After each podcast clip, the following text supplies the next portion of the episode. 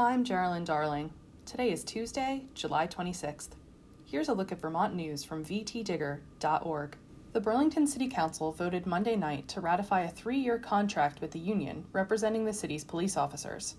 The contract will raise police base pay by 20% in the next three years. The agreement with the Burlington Police Officers Association also addresses issues of police oversight and accountability, in part by extending the length of time the city can keep disciplinary records and increasing the role the Police Commission plays in disciplinary cases. According to a press release issued Monday night by Democratic Mayor Miro Weinberger, the new contract replaces a four year deal that expired June 30th and will build on the $1.2 million rebuilding plan that the City Council approved last month.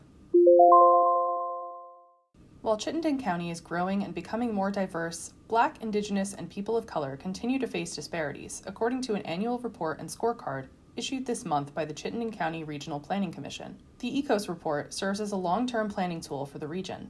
ECOS stands for Environment, Community, Opportunity, and Sustainability. The total population in Chittenden County from 2010 to 2020 increased by nearly 12,000 people. While non Hispanic white residents remain the largest category, the county is becoming more diverse, with 99.7% of the population growth over the past 10 years concentrated among residents who are Hispanic, Black, or African American, Asian, American Indian, or Native Hawaiian.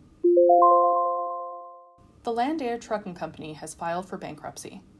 Landair, which has Vermont facilities in Windsor and Williston, filed for Chapter 7 bankruptcy in federal bankruptcy court in Massachusetts on July 14th, a process that will lead to liquidation of the company.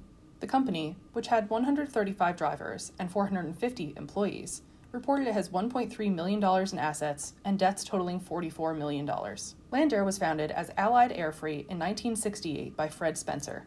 The family eventually sold Landair to a private equity firm. It's now called Northeast Freightways and is headquartered in northeastern Massachusetts. The company specialized in shipping loads smaller than a truckload but larger than a parcel.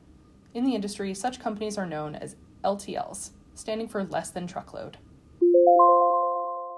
U.S. Senator Susan Collins of Maine is again going to bat for former U.S. Attorney Christina Nolan, who's now running to represent Vermont in the U.S. Senate.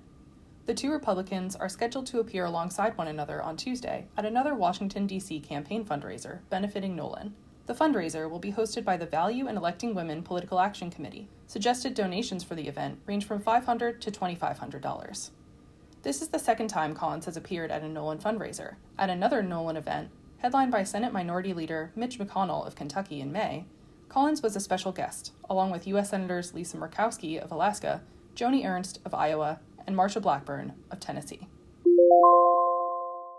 You can find all these stories and more at vtdigger.org.